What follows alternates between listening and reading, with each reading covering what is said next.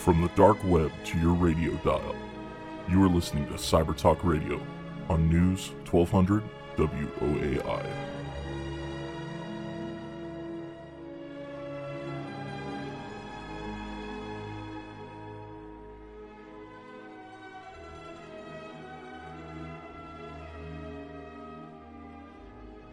Welcome to Cyber Talk Radio. I'm your host, Brett Pyatt, a 20 year internet security veteran. Joined this week by Red Thomas, the CEO of Red Knight, and a former sergeant? Sergeant, U.S. Sergeant, Army. U.S. Army, okay. So, Red, thank you for joining us this week. Uh, we're going to be talking about um, some intelligence solutions, tech solutions, and things for the Department of Defense. Uh, we're going to talk about the stuff we can talk about on the radio. If you would like to learn more about what Red Knight does, uh, get yourself a security clearance, apply for a job there, or apply for a job at somewhere else in the Department of Defense, and you can learn more. So, uh, Red, thank you very much for uh, uh joining us here today. And uh, tell the folks a little bit about um, your company, your business, um, and uh, your background here in San Antonio. Well, thanks for having me. Yeah, I, I'm an Army transplant. I was stationed here in 2004, I believe it was, and ended up finishing up my enlistment here. Uh, really like the city a lot. So, uh, you know, those of us with security clearances usually have the choice of here or Maryland. So I ended up uh, deciding to stay here in San Antonio. And uh, a few years after I separated, uh, through just a, a weird uh, series of events, I had the opportunity to start a company. And originally it was just me and as a consultancy. And over the years, it kind of grew a little bit and picked up a few people here and there. And, and now we're uh, one of the things we like to tell people is we don't really do help desk type stuff. We don't we don't put butts in seats. We put the critical butts in seats. Uh, we're the the folks that uh, are the subject matter experts in, in whatever it is, whether it's uh, IT, uh, a lot of cybersecurity type stuff, um, intrusion detection, analytical cyber analytics type stuff. And uh, yeah, so we've been in business since 2011 and uh, have a couple different contracts with a few different uh, organizations around town, and uh, really happy with where we're at. No, it's a, great and. Uh, it's been an interesting one for us as, as we, we started this program off and we've had some folks on from the city and county and uh, some of the, the business development organizations and we'll talk about the, the 50 plus or maybe there's a 100 cybersecurity companies here in san antonio headquartered here and other things um, many of them have names that are even less descriptive than yours um, and it's it, it's, it's an interesting dichotomy, and you, you look at things like um, NSA Texas opens up. Everyone knows the building's out there. Like you can ask them like how many people work there, and they tell you we can't tell you that information, but more than one. Yeah, I mean like there's three cars in the parking lot at least every day. There's more than three, by the way, um, and and you see a lot of that going on here, and we've got the the high level stats that say, I mean, the, from San Antonio perspective, there's um, second only in cybersecurity operations, um, comparing San Antonio to the Baltimore and Maryland the and the Beltway area, um, that whole whole region up there. Uh, it and as as you're going through this and and we we look to grow more talent here in San Antonio. Um, how have you found kind of recruiting? Because you went from doing this yourself to maybe you're, you're getting some folks that are coming out of service, so they're aware of you, they're aware of the ecosystem. Uh, but for for hiring folks that um, are coming up in San Antonio through other places, not former military, or maybe they're going to some of the university programs here now where they can um, you can get a clearance during the program, by the way, or university programs, by the way, folks. So if you're out at UTSA doing cybersecurity or you're at some of the other NSA or DHS accredited programs, um, talk to your advisory folks there um, you can look at getting pre-screened for your clearance while you're going through certain degree programs, uh, which greatly help Red's ability uh, to hire you and make you effective right away on day one. well, I would definitely say that, uh, uh, yeah, do do that early because a lot of times these clearance processes can take anywhere from uh, I think at, at, a minimum of like maybe six months, and I've heard as much as 24, 28 months for uh, a top secret clearance. And one of the things that I think people need to be aware of too is uh, with that clearance, uh, most organizations also require some sort of polygraph. Uh, and that's actually been a lot of our problems with working with some of the local organizations is that folks will get out of the military with one type of polygraph and they actually need another to be a contractor.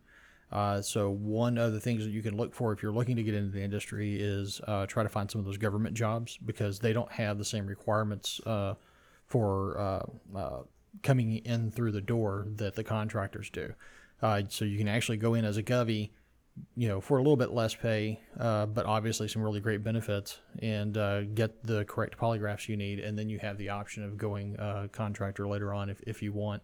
Uh, and of course, military service is a, a, really phenomenal way of getting your, your foot in the door because not only do you get the security clearance, but you also, of course, get uh, a really great um, experience and a, a fantastic resume to go along with it. Yeah, so go from a, an O or an E to a G, and mm-hmm. then you can go from a G to a contractor. Yeah, yeah, uh, unless you get lucky. Now, back when I started, uh, it was it was really a lot different. We had something called the CCA conditional uh, cleared conditional access, and basically what that allowed is for someone to come in who had a polygraph, but not necessarily the correct one, uh, to go to work with a conditional access, and then while they were working, they would be able to get a, uh, the correct polygraph uh, for that that area.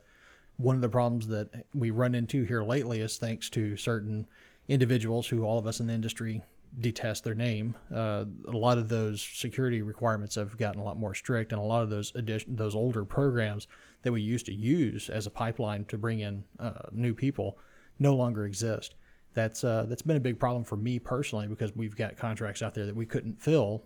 All the right people were there, they just didn't have the correct uh, polygraph, and so we've been working with the city, the state, and some uh, some local businesses trying to find a, a, way of correcting that that pipeline. We have some good ideas, but a lot of it kind of relies on the federal government, and uh, as we all know, they're not the most responsive organizations yeah. in the world. And I think there's there's some folks that are are working on uh, improving that process, both on the procurement side for actual intellectual property, hardware, software, but uh, on the the personnel side as well, because um, having a, a shortage, uh, whether it's actual computers or people um, can leave us in a, a vulnerable position. And if you have cybersecurity skills, uh, there's all sorts of options to work in the private sector where you don't have some of these these hurdles to go through. Some of the work may not be as engaging, as interesting, as, as mission fulfilling for uh, folks, which is why you have uh, many fo- people in your area, your line of business, because um, you get to work on some cool stuff. You get a fulfilling mission uh, while doing it, and it's kind of great to continue that uh, service for your country. Both whether it's um, you decide to listen to our, one of our past programs, if out there in the audience, we had a Tech Sergeant Diami Baker on. I think she's been promoted uh, now, so she may not be a Tech Sergeant anymore, but she's the uh, Air Force's uh, lead cyber recruiter, and she talked about some programs where you can come in, they'll teach you cyber uh, and pay you to learn, and then pay you to to uh, go do cybersecurity, or you can go into the reserves right after that and kind of do a, a joint program in and out of the the Air Force and your private sector employer. So. Uh, you can check that out on iTunes or uh, Pocket Cast or any other podcasting service out there, or go directly onto our website at www.cybertalkradio.com. But yeah, if you're looking at, at getting into some of these things, there's options out there to to go straight enlisted and get the education. You don't have to have the education. That's one of the, the great things about the military. They will hire you for your aptitude and attitude, and they will teach you. Um, once you're you're out working with with Red, uh, he's got to have fill specific skills. He has to have experience, and that's what they're bringing um, his team in for. Uh, as you said, not just uh, help desk butts and seats. These are uh, trained, excellent, smart professionals that have uh, knowledge and experience already. So. Um, what led you? So you, got out, and then five years later, you decided, you know what? I'm going to go from working for one of the largest companies effectively in the world, the U.S. Army, um, to being a one employee person starting your own firm. Well, it was actually kind of a weird situation. I uh, I was working a, a really cool mission as a contractor for one of the Fortune 500 companies here in town, and uh, really really loved my job. I'd done it for about two or three years after I got out of the military, and uh, man, it, it was phenomenal. And I guess Hewlett Packard had uh, been developing a certain um, tool or suite of tools that they were trying to sell to my existing customer. And they had people who understood uh, DNSs and Exchange servers and all the different types of normal uh, applications and uh, servers, but they didn't have anybody who understood the mission side of things, which is where you know I had really garnered a name as the go-to guy for that kind of stuff. And what ended up happening is they uh, they approached me about it, wanted me to come on board. I wasn't interested. Uh, there were some mix-ups in communication, and they uh, gave me a, a, a, consultant rate, and uh, I decided at that point that I was going to become a consultant.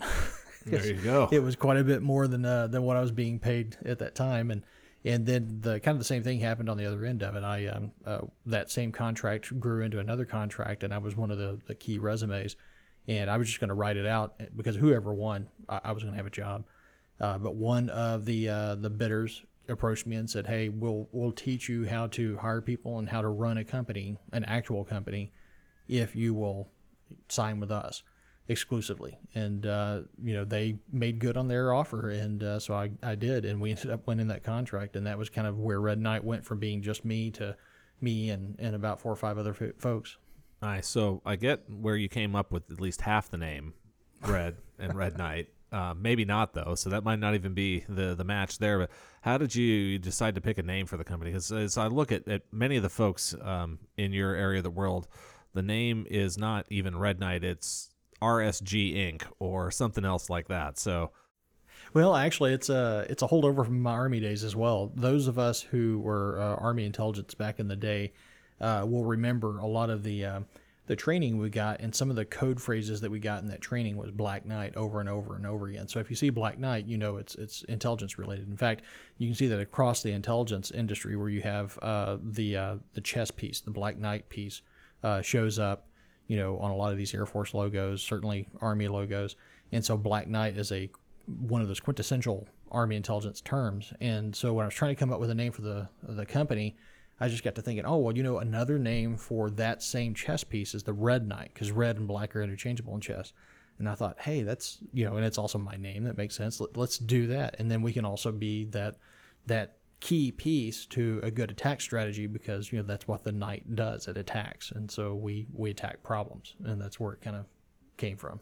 I like it. No, it's a it's a good fun one, and I, I mean I think that helps from uh, the recruitment and uh, retention of your folks. Is uh, like people join the military because they want to be in a mission together and part of a team, and people join companies you want to feel a sense of purpose, pride, mission. You want to understand all those sorts of things as well. So maybe some of your other competitors are eventually going to start doing that and coming up with better names than RSG Inc. or other completely nondescript things. So well, realize that in this industry, like none of us are uh, advertise. If you no. need our services, you know who we are. So yeah. it's you don't really need yeah. to have. Yeah, not in the yellow pages. Yeah, yeah, exactly. Your website has contractually required minimum information on it. Probably. I didn't even go check your guys' website out. Most of the time, it's like, here's our PO box address. Here's the phone number where you can call and leave us a voicemail.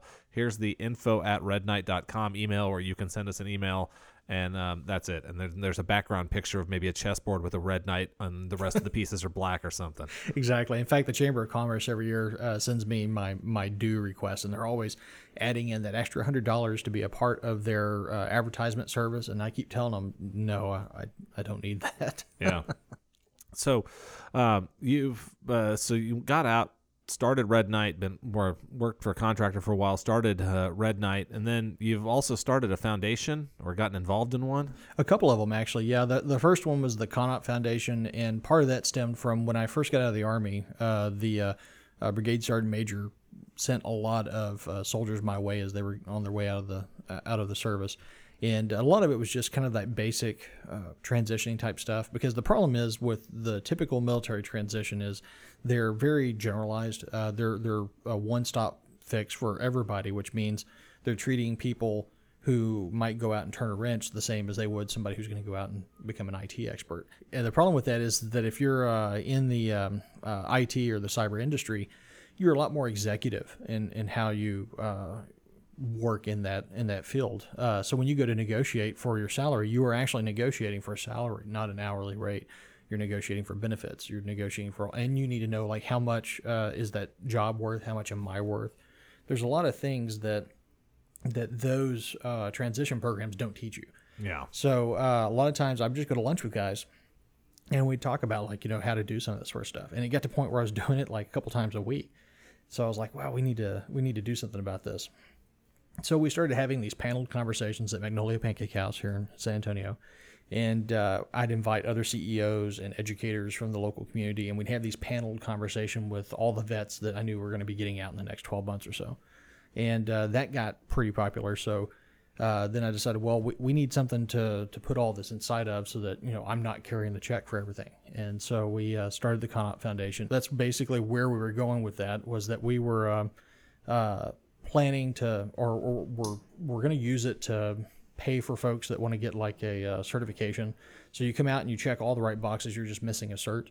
So we'll use that, and then uh, I use my contacts on the DoD side, on the the business side, to make sure that if there are open positions out there, we send those resumes uh, to those open positions. Prime example is just today. I had a a guy who's on his way back from Osan, getting out, wants to work in San Antonio, and he's got a very unique resume that fits a very unique position that happens to be open right now. It's not under me; it's under someone else but uh, they know that I'm the belly button for that sort of stuff. So they send it to me, and I shopped it over, and you know, the guy's going to have a job as soon as he gets off the plane. Yeah, no, and that's excellent because yeah, if you're getting out and you um, have great uh, diesel mechanic skills, like Holt Cat here will likely hire you immediately. yeah. Like you can walk right over there, walk on the lot, fill out an application, get your background check cleared, and you probably start working that same day. Mm-hmm. Um, but on the cybersecurity side of stuff, things are more complicated. And I think you, you see um, in conversations I have, some of these folks transition and they were doing really high skilled, critical, important work inside, but they didn't have a private sector recognized certification and they get out and they end up doing help desk stuff. Mm-hmm. and they i mean you're going through a, a big life change and then you get told that you have to kind of go back to ground one in your career and start over again and rebuild this private sector resume. And a lot of the folks have a hard time with that transition. Oh exactly. Uh, yeah. well and think about it. I mean you're talking about guys that went into the military at 17 18 years old and you know in some of these cases they may have only been in for four, four years but they may have been in for 20 yeah. and so they get out and uh, you know maybe they even have a college education they already have experience you know their resume is a powerhouse it looks like the sort of thing that ought to drive six figure salary immediately and on the low end.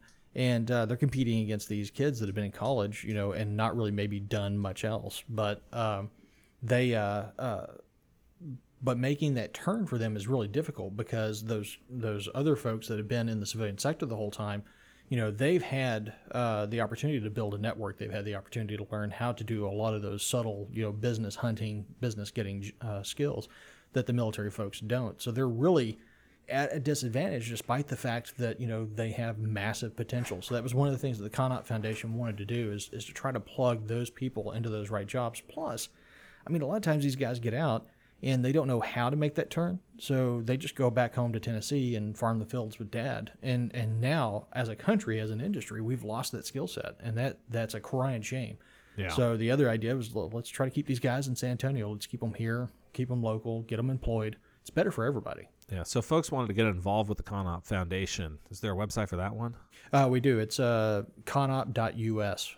So there you go. Check out conop.us. So also, if you're uh, getting ready to transition, or if you have recently transitioned, uh, you can check out another previous episode of Cyber Talk Radio. We had on uh, retired General Chris Cortez, who's uh, working for uh, Microsoft now, and the uh, Microsoft Software and Systems Academy has a cybersecurity branch here on Joint Base San Antonio. So you can go through a program there, get a private sector recognized uh, set of credentials uh, that can help you make that transition. And they also teach you beyond just the, the technical skills uh, there, some of the transition life skills, some of the transition business skills. Um, the private sector interviewing and, and other things that you necessarily haven't had to do uh, while being enlisted. Uh, you, will usually uh, you get a, a, job call and someone tells you here's where you're going to go and here's what you're going to work on.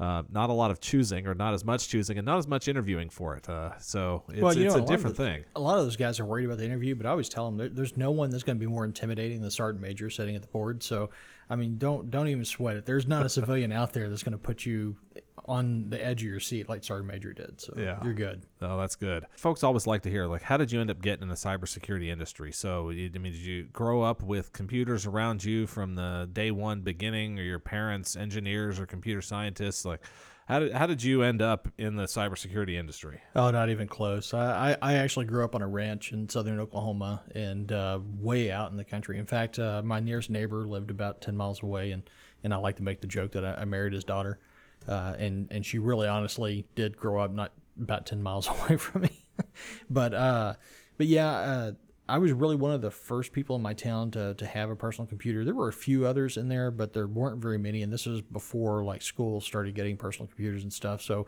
it was one of those things where I, I got it because I wanted to play video games, and uh, those were in the days where you had to edit the autoexec.bat and config.sys files to to make games run you know, whatever you're running out of memory or yeah. running out of whatever it was. Yeah, it was yeah, you had to know the right. different types of memory. Yeah, yeah, it, was, yeah. Was, it was crazy, but uh, but yeah. Anyway, so that kind of got me moving down that road, and um, but you know, I was all I was still a um, kind of a country boy.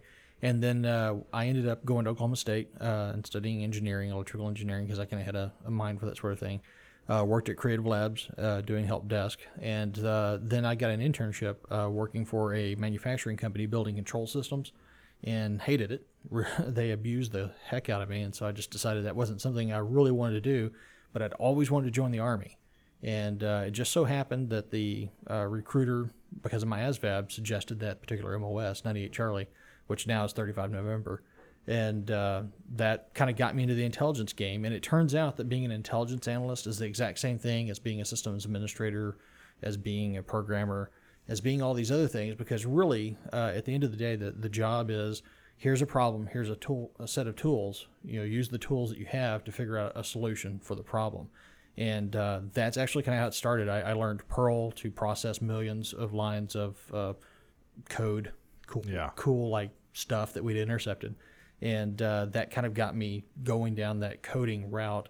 And then uh, now in the cyber world, really cybersecurity is intelligence, signals intelligence. You know, it's uh, studying yeah. the the data in the network before you and picking out anomalous traffic and trying to put together a picture out of all this disparate data that executives can understand back with uh, editing those autoexec bat files, you ever get into where you edit the save game file? Just you'd like decide, you know what, I'm not going to be working on this thing for the next four hours, or I'd like some gold, and I want to be able to go, just go.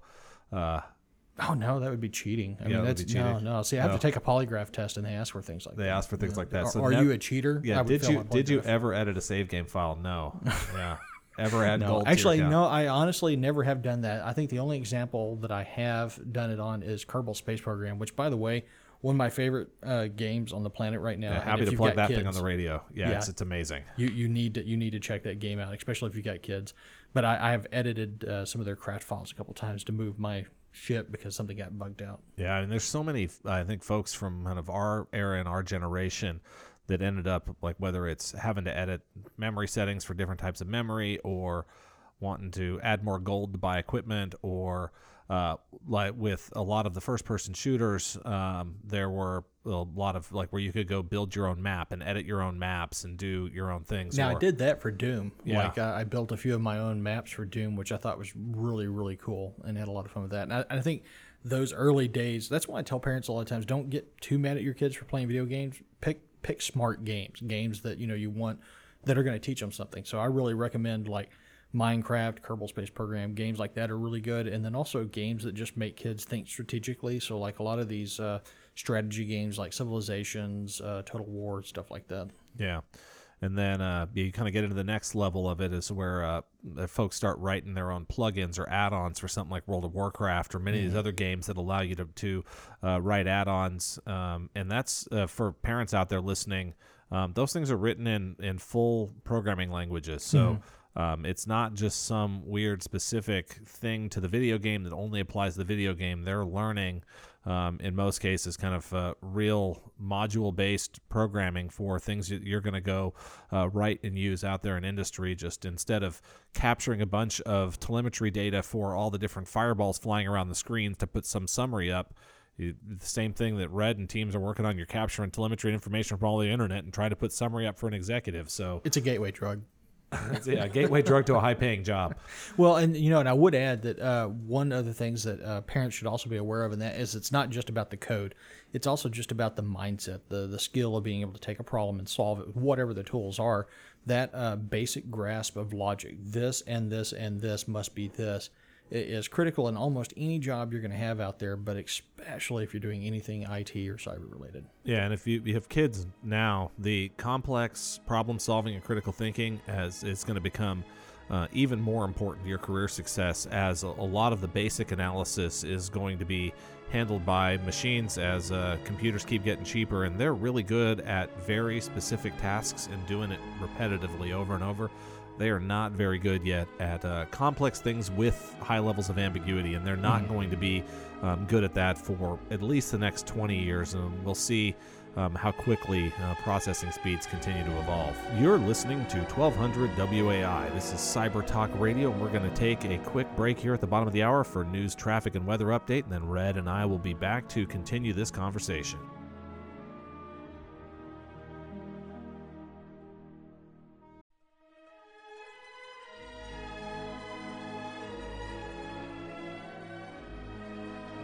Welcome back to Cyber Talk Radio. I'm your host, Brett Pyatt, a 20 year internet security veteran, joined uh, by Red Thomas this week, CEO of Red Knight. Heading into the uh, bottom of the hour break, we were uh, talking through some stuff about uh, letting your kids play video games, some of the value, some of the things they learn there. If you're just joining us now after the break, uh, you can listen to the rebroadcast of this episode uh, on our website at www.cybertalkradio.com on Tuesday uh, following uh, this weekend here. If uh, you wanted to listen to uh, this or any of the other past episodes as well, they're also uh, on iTunes podcasts or uh, pretty much any podcasting service available on your Android device. personally, I like Pocket Casts. They are not a sponsor of the program, so I'm giving them a free plug because I actually like their product. So, Red, what we you were going to say something about high school kids and, and other stuff about what they're doing video games and some more of the value of them playing them. Oh yeah, I think part of it is that you know one of the things that we're missing a lot in high school, especially for kids that are in the cyber IT kind of mindset. You know, these aren't exactly the most athletic kids on the planet a lot of times, like me. And uh, so one of the things that we do that's competitive is video games. And uh, one of the really great lessons that we learned from video games is uh, failure, like how to embrace failure, how to understand failure, because you might get uh, you know, just completely rolled in a game of Call of Duty or whatever.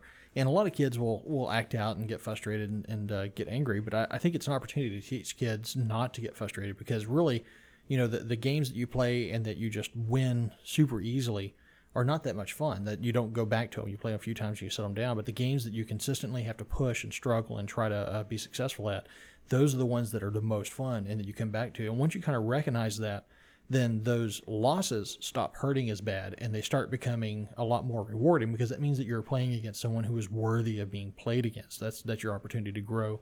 And you know, from a cyber perspective, that's really critical. Really, just from a life perspective, it's critical to embrace failure. And as businessmen, you know, we, we know this and have embraced it fully. But uh, but on the cyber side, you know, if you don't accept the potential uh, risk of failure, then a lot of times it's going to keep you from standing up and saying that something is odd because you're afraid people are going to make fun of you. But and that's why it's really important to to learn to accept that and to be okay with it, and, and to realize that the rest of us in this industry are absolutely okay with it. If you say, "Hey, this is weird. I think this is a problem," and it turns out to be nothing, no one's going to make fun of you for that, or at least not you know not good naturedly, yeah. you know. But uh, but you know withholding it and not telling people that you've noticed something weird and it is serious. I mean, that could be a big problem, and, and you might have missed the opportunity to, to stop an adversary from doing something nasty on your network.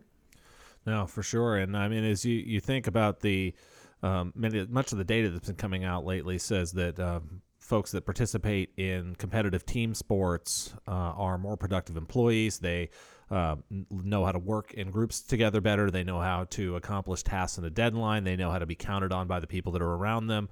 Uh, and it's not just physical athletic sports, I think, where you can learn this, is uh, Red saying there. Uh, many of the the different uh, gaming things out there. These are leagues. These are teams that practice on a regular basis. These are people that play together on a regular basis.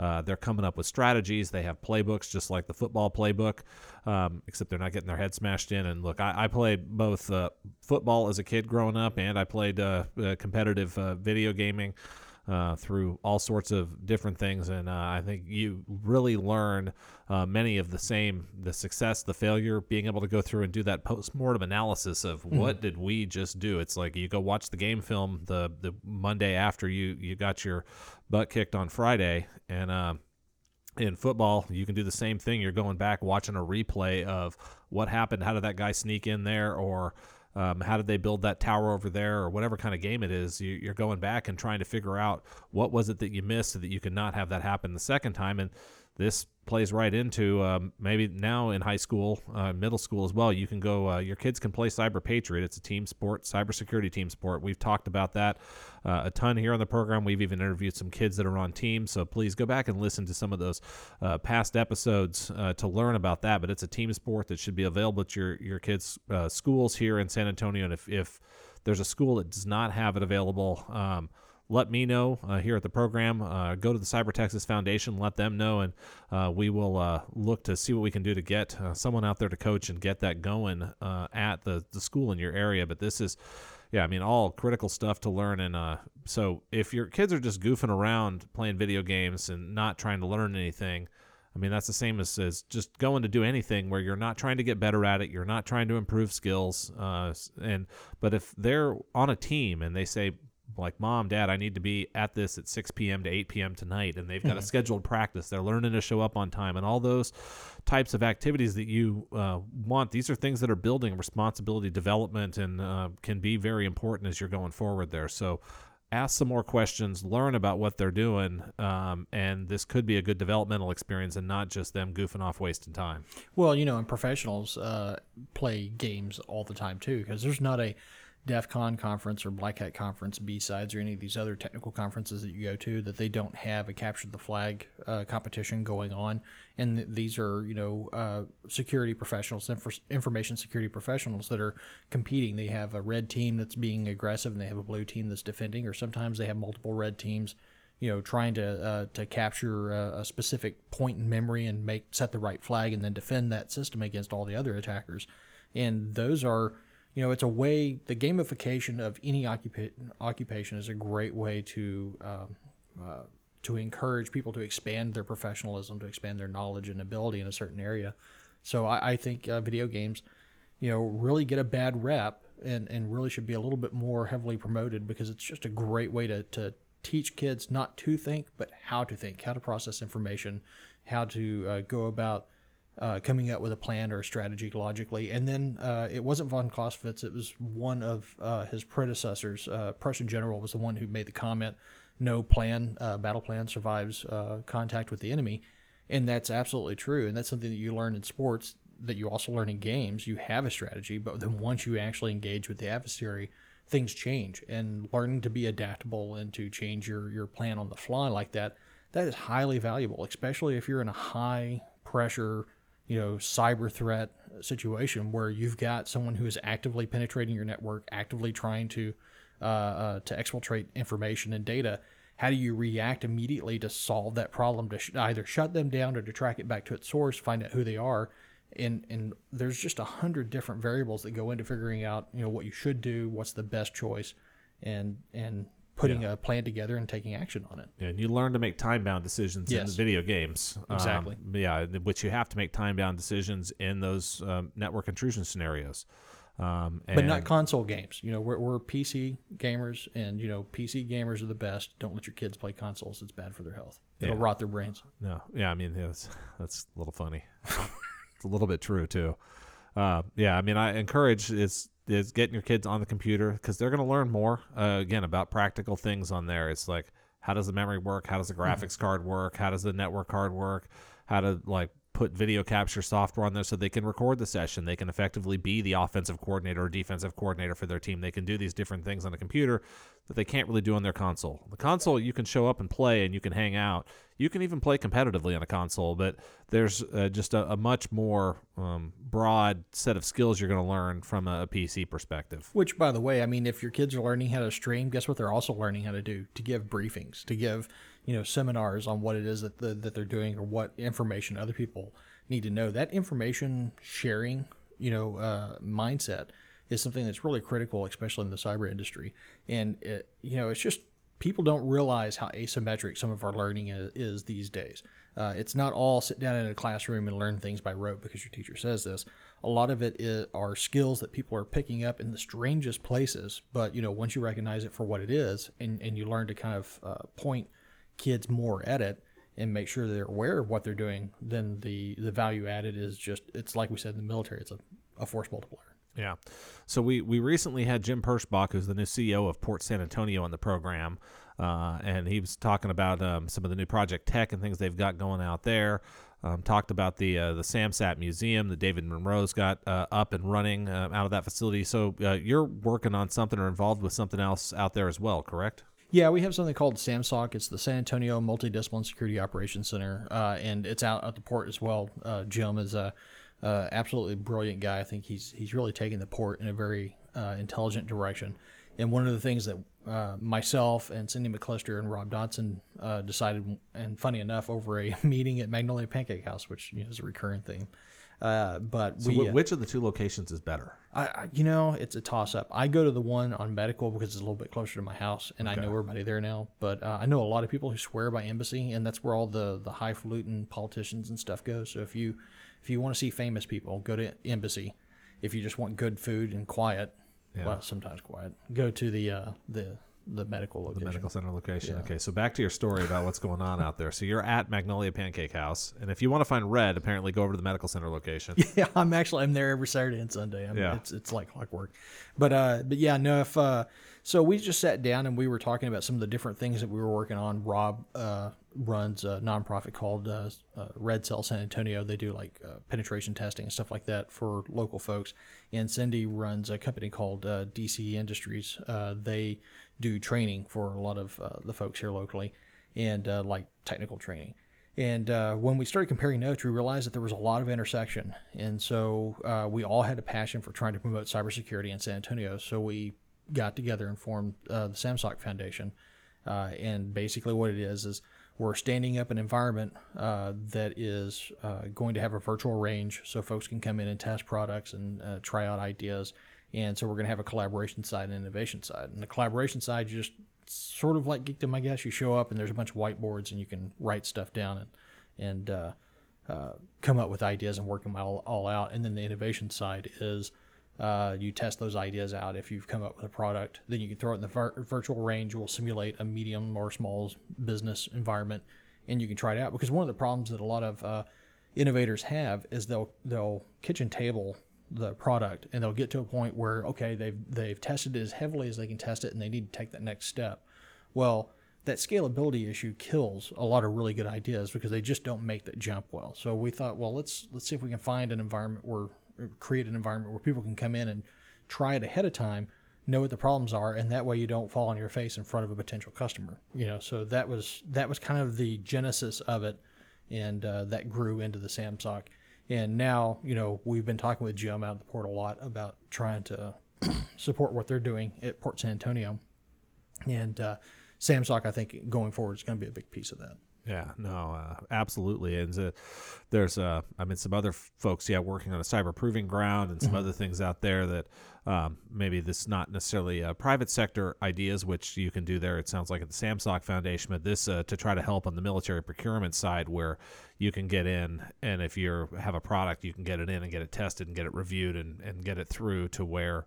Um, the maybe the, the different DoD or three letter agency clients have an opportunity to use your technology through a, a more advanced, um, simplified procurement uh, process. So this has, by the way, been a, a frequent topic for for us in the program. Uh, Congressman Will Hurd's been on before talking about some of the his effort to try to to simplify the procurement process, um, and then just uh, other folks uh, across the industry and that procurement process for folks that haven't listened to those and, and won't go back for the rebroadcast the short version is military procurement was designed when a platform was a plane like a b-52 and that airframe was going to last for 50 years and a munition system on that that plane might last for 5 10 15 20 years where that, that ordnance is going to be a, a, an attack tool they're going to use doesn't work in the cyber world. An attack platform, whether it's a, a PC server hardware or other type of piece, is going to last.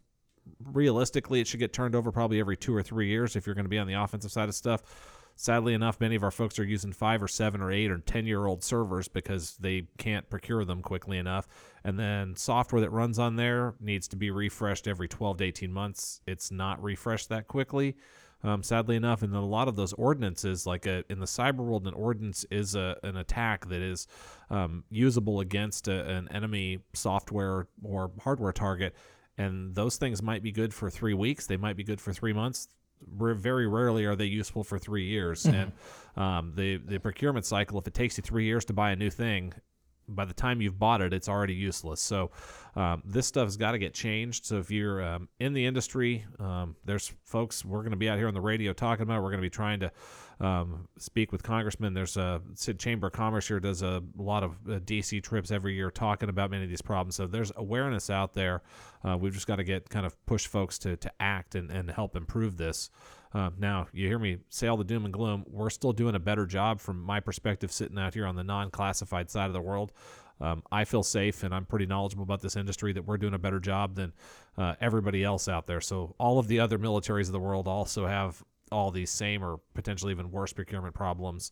Um, and this has led, there's been recent articles where the Air Force is writing a lot of their own software now, so are other agencies. So, writing their own software, they get to skip the procurement process, but that creates other sets of complications. So, um, getting procurement fixed is going to be important. So, if uh, you're out there, please push the politicians to take that action to go to go do those things. Uh, so you actually you mentioned Will Hurd, and I don't know uh, if you saw it or were involved with it in any way, but you know he recently hosted a bunch of folks in the Ukraine. Uh, I think they started off in Georgia first, and then they came out here to UTSA and gave a talk about some of the things that were going on uh, with their power grid attack a few Yeah, years they ago. got attacked a while back. Yeah, in 2015. Uh, actually, they've been attacked multiple times. And actually, uh, in Austin, just a couple of weeks ago, I gave a talk to the about this at the uh, uh, DIR conference, the Texas State Government Forum on Data or something like that. I can't Yeah. remember what the, the really long state name was for it. But uh, you know, people people need to realize that this is this is really a, a serious situation. And Will Hurd, I will say, has been really forward leaning in addressing it and trying to, to move forward on on improving our defensive posture. So. Uh, basically what happened was in early 2015 uh, and it maybe even had started in 2014 uh, a certain unnamed state actor had decided that they wanted to uh, impact a certain industry in ukraine and so in early uh, 2015 they started a, an email spearphishing campaign with some word documents that had some malware attached to it uh, and they targeted an industry, and that's pretty critical. They weren't targeting companies; they targeted an entire industry because they had a large, you know, idea in mind. Uh, out of the 24, I think, companies that were involved, they were actually able to uh, uh, exploit three of them, and uh, those three companies, uh, you know, throughout the the summer, they collected information on what their network topology looked like. Eventually, they penetrated their uh, domain controllers, so they were able to access their credential information for uh, all the parties there. And uh, they eventually were able to get through the VPN into their SCADA networks. And for folks who don't know what SCADA is, that's that's the control systems that uh, that manage all the electrical systems because they're it's a different type of technology than your normal uh, computer-based uh, network. But the main thing is that once they did that, they spent the rest of the summer and fall uh, profiling and learning and understanding both the uh, the corporate network and that SCADA network, and and then developing firmware for some of the hardware devices in that SCADA network. And then I think it was December 23rd, I, I think, uh, that they um, uh, started their attack, and, and I want to say it was at 15:30, uh, 3:30 uh, uh, that they started it. And over an hour and a half, they uh, started off by shutting off the APCs for the control centers uh, so that people who were managing these SCADA networks were suddenly in the dark. Then they did a denial of service attack on their phone system, so all the customers that suddenly started having power outages couldn't call in. And uh, what they created was a situation where the people who managed the power did not know that the power was being shut off across the Ukraine and uh, they weren't able to be called because their customers couldn't get through. And uh, through about an hour and a half, at the end of the hour and a half, 30 substations have been taken offline. 230,000 customers were without power, and then they finished it all off by uh, flashing a bunch of this uh, uh, their network devices in the SCADA network, so they couldn't get back in to turn things back on and then they ran uh, some malware to kill a whole bunch of files, uh, system administrative related files on the uh, the corporate network. So they did a tremendous amount of damage in just about an hour and a half. And I think indications are they had about 20 individuals that were uh, a part of this attacking team, and that's a big deal. A lot of people look at the Ukraine and they say, "Well, it was." The Ukraine, these guys are, you know, they're they're backwater country. They don't know what they're doing. But the reality is, is these dudes were on the stuff. I mean, they knew what they were doing. They did a phenomenal job and they still got rolled. In fact, it's only it's a testament to how good a job that they did that they had their auditing in place, they had their firewalls in place. We were able to construct minute by minute, even second by second, what the adversary did in their network because they did their job so well. And I think that's what people need to realize about these sorts of attacks. A lot of times it's not about stopping the bad guy. It's, it's about logging and auditing what the bad guy did so that we understand it and we can keep them from doing that again. And then you think, well, they, they knew about it. So, you know, they, they took steps. That didn't stop that same actor the next year, almost to the day, of uh, running an attack against uh, some power plants in Kiev. And the crazy thing about that is that uh, again, these guys knowing what they were doing, uh, were able to actually capture the payload, uh, one of the malicious uh, payloads that they used. And when our when the reverse engineers looked through it and kind of studied it, they found some really surprising things. First of all, it's automated, sort of like Stuxnet. It goes out there and finds the right stuff and shuts it down. On top of that, it also uh, appears to have had a payload that specifically targets hardware infra- or uh, power infrastructure, disables the safety protocols, and then overheats it so you can't turn it off.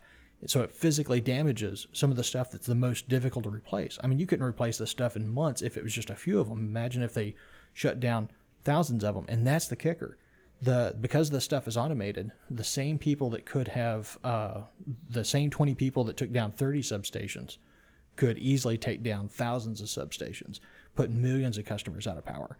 And so, you know, it's really important that we pay attention to what's happening overseas because those are the same adversaries that we're facing. And, you know, I'm, I'm not here to campaign for Will Hurd, but I would definitely tell people that uh, he has been very forward leaning in trying to help us capture the tools, develop the correct acquisition processes, and really move forward as a defense community at addressing those kinds of issues. Yeah, no, he just happens to be yeah, in this general region uh, in Congress, but in Congress uh, across the whole board, I think he's one of uh, only five right now computer scientists um, out there. And then you also do not have a lot of former um, either military on the intelligence and cyber side, not many folks with that background, and then not many, a lot of folks with CIA background. So, just from a perspective, he's well set up um, to be able to be helpful um, for the things in the cyber industry. I think uh, it, that te- Texas District 23, um, whether he wins or whether uh, Gina Jones Ortiz wins, uh, either she's also has a background in this and can be helpful in those type of areas. So I think Texas is going to continue to represent and uh, try to help push some of these issues uh, forward to the light back there in Washington D.C. Um, to get them addressed. But I mean that Ukraine attack is just, I, from my view um, sitting on the, the um, civilian sidelines and, and working um, all the way from small business now, which we try to help, uh, through to some very large scale, even um, state and local government customers uh, in my, my former times and career. This looked much like a, a test to me, hmm. not a full rollout capability. So this is almost kind of like a military exercise training operation, but they wanted to do a real world test of a training operation. Um, and I think about this, and then there was a big denial of service attack up on the East Coast um, roughly two years ago now. Uh, used a bunch of Internet of Things devices to take offline Twitter, and a whole bunch of other services had problems during that outage. That also looked like a proof of concept test to me. That did not look like a here's the massive amount of damage we can inflict with this. So uh, folks are building up some interesting uh, attack tools out there and, and sitting around uh, waiting to press a button. And I mean, some of those, like you said, they can cause real physical damage to physical equipment. So everyone's like, all these cyber attacks, the worst they can do is change a zero to a one, change a bit to a byte here. They can delete records. They can do these other things. No, I mean, that there's um, software out there like this malware that can damage your power infrastructure, but there's other software that can damage the the hard drive on your computer. Well, just um, look at uh, Hurricane Harvey. I mean, you know, uh, we didn't have a fuel crisis when after Hurricane Harvey. Yeah. You know, if you talk to anyone, there were no problems, but something got around on social media and suddenly people panicked and that panic created a short uh, a fuel crisis now yeah. imagine if a certain state actor you know were to attack a, a, power grid or some sort of critical infrastructure, even if they cause just a modest amount of damage, and then follow that up with a social media campaign, which they have also demonstrated uh, a certain capacity for, uh, to exacerbate you know the effect of that, you know, then you really are starting to talk about uh, some massive uh, damage. And and the problem is is that you know so that interrupts the city of San Antonio or whatever city. Yeah. Uh, well, that interruption also interrupts the lives of individuals. Well, individuals make up these other organizations, like these three letters and military organizations. You know, it's really difficult to attack them. But if you can disrupt the lives of the people that make those organizations up, you have disrupted yeah. th- those organizations. And that, that form of asymmetric warfare is the, the new warfare that we're moving into. That's what we need to get a lot better at. We need to really uh, learn the new cyber battlefield in a way that, uh, you know, a lot of our current military leadership, as great as they are, as phenomenal as, as they are at what they do, they just haven't developed the skills yet to really be superior on that. And, and I think we as a country could do a, a lot better at it. Well, thank you very much for joining us. If you uh, just turned on uh, the radio right now, you can listen to the rebroadcast of this uh, for Cyber Talk Radio on Tuesday uh, on our website at www.cybertalkradio.com.